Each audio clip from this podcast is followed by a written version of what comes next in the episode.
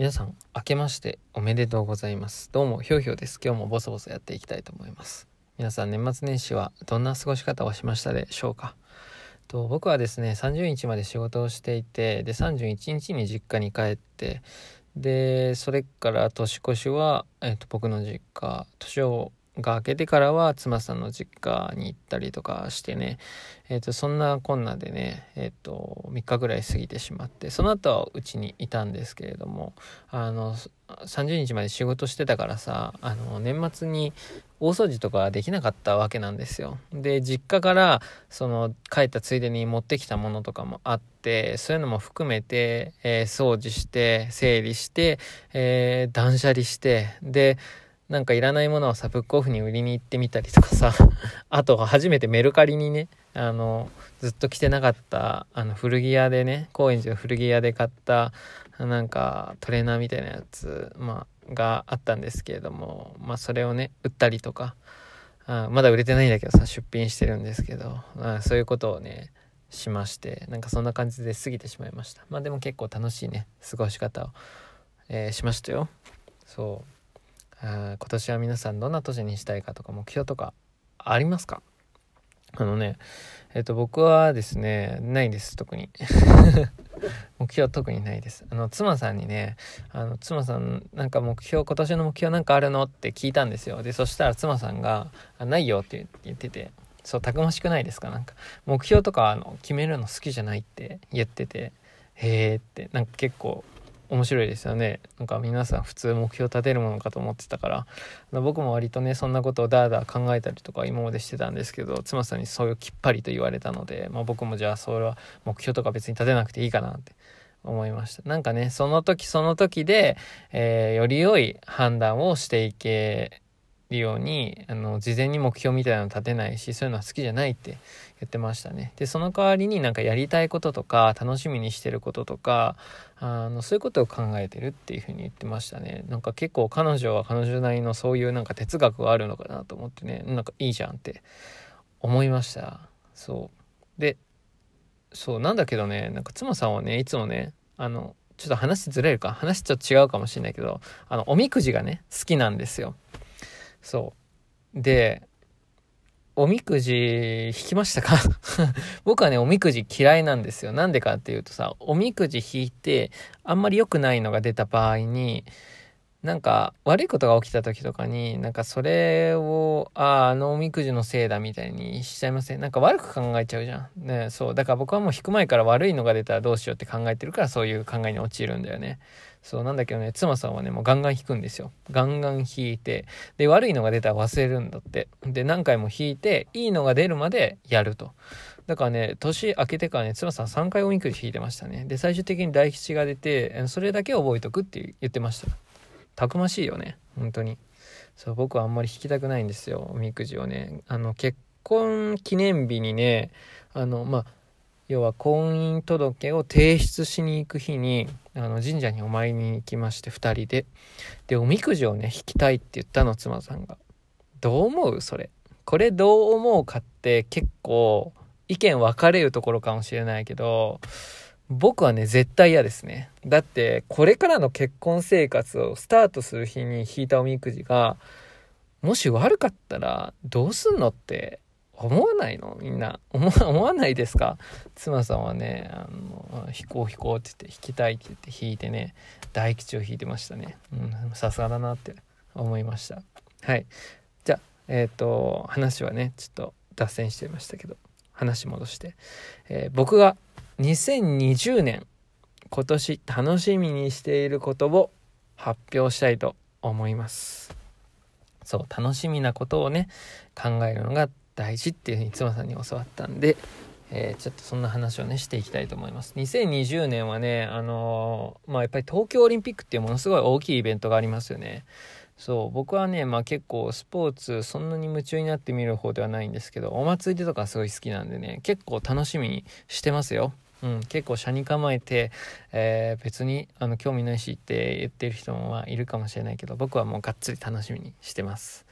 で、えー、なんか東京オリンピックでねあるからといって何っていうわけじゃないかもしれないけどなんかさこう日本全体でなんか盛り上がってる感っていいじゃないですか。ラグビーの時とかもね面白かったけれどもっとそれよりも大きい波が来るんだろうなって思ってます。特に楽しみなのはあの野球ですね。僕野球やってたんで。そう。であとはリレーとか結構金メダル狙えるのかもしれないみたいな感じになってますよね。なんかそういうのとか。なんかリレーみたいなのって結構感動するんだよねいつも。あの前の時もメダル取ったじゃないですか。であとはさあの冬のオリンピックの時もあのスピードスケートみたいなののあのちょっと競技名忘れちゃったけどリレーみたいなやつで金メダル取ったでしょ？あれとかも結構良かったよね。だからそこら辺楽しみにしてます。あとはサーフィンとか多分今回初めてなんだよね。僕サーフィン全然しないんですけどちょっと見るの楽しみにしてるんですよね。うんそこら辺かな？楽しみなのは。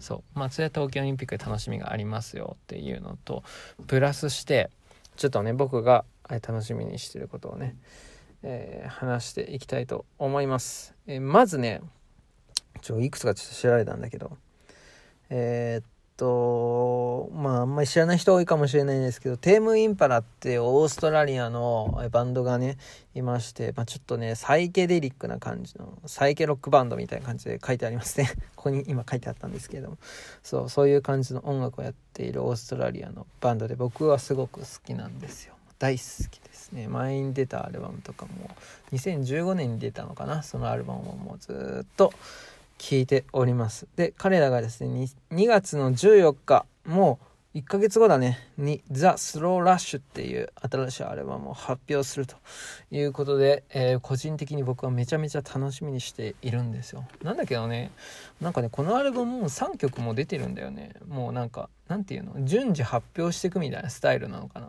でもなんか、あそれ嬉しいんだけどね、聴けるのは嬉しいし、もうすでに聴ける曲はもう何回もリピートして僕はもう聴いてしまっていましてですごくいいんだけれどもなんか2月14日にバーンってね全部新曲発表みたいな感じでやった方が嬉しいかなとかもちょっと思ったりもしますけどね、うん、どうなんだろう。にオーストラリアではその方が、えー、スタンダードなのでしょうか。うん。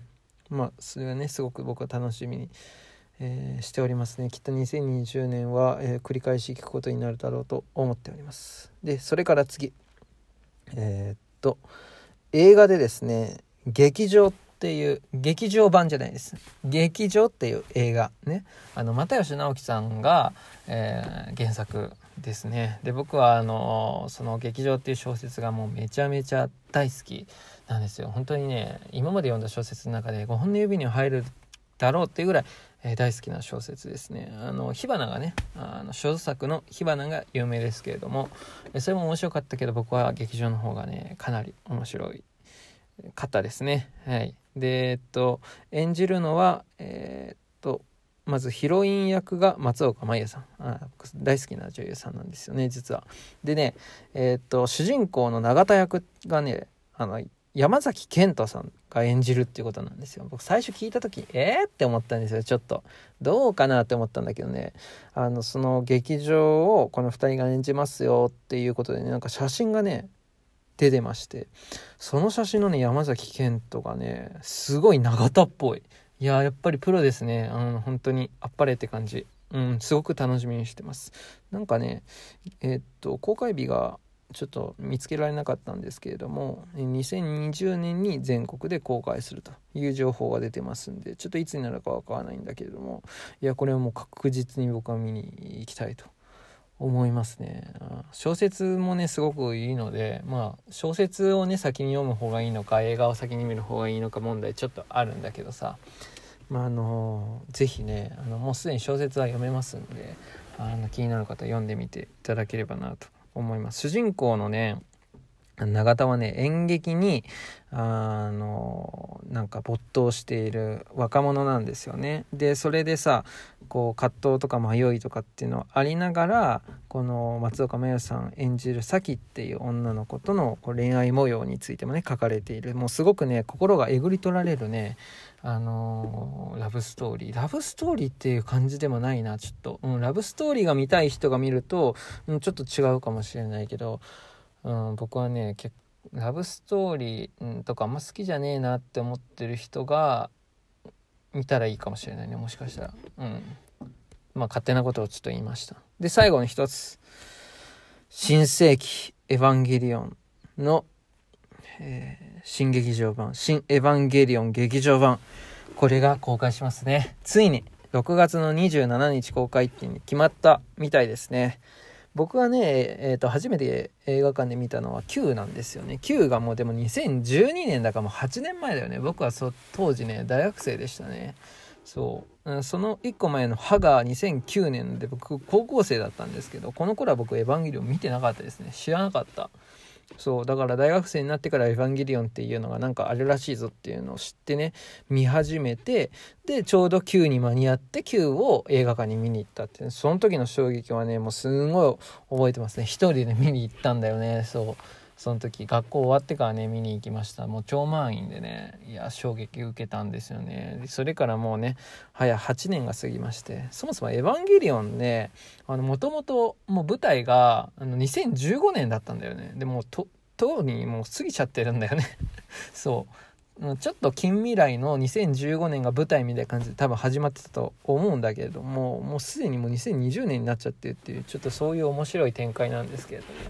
あのここら辺がね楽しみです。なんかねあのやっぱり生活これからのさ近い将来に楽しみがあるってすごく良くないですか？なんかそういうワクワク感があるとあのちょっと頑張れるよね。うんそんな気がしますよ、うん。今ね話したのが僕は2020年楽しみにしていることです。その他にもですねいろいろキャンプとかあの今年はチャレンジしたいな。あとフェスとかも絶対行きたいなとかそんな風にいろいろ考えながら、えー、なとりあえず頑張って生きていきたいと思います。はい。ぼちぼちねこのラジオもやっていきたいなと。ボイスブログかやっていきたいなと思ってるんでよければ聞いてください。それでは。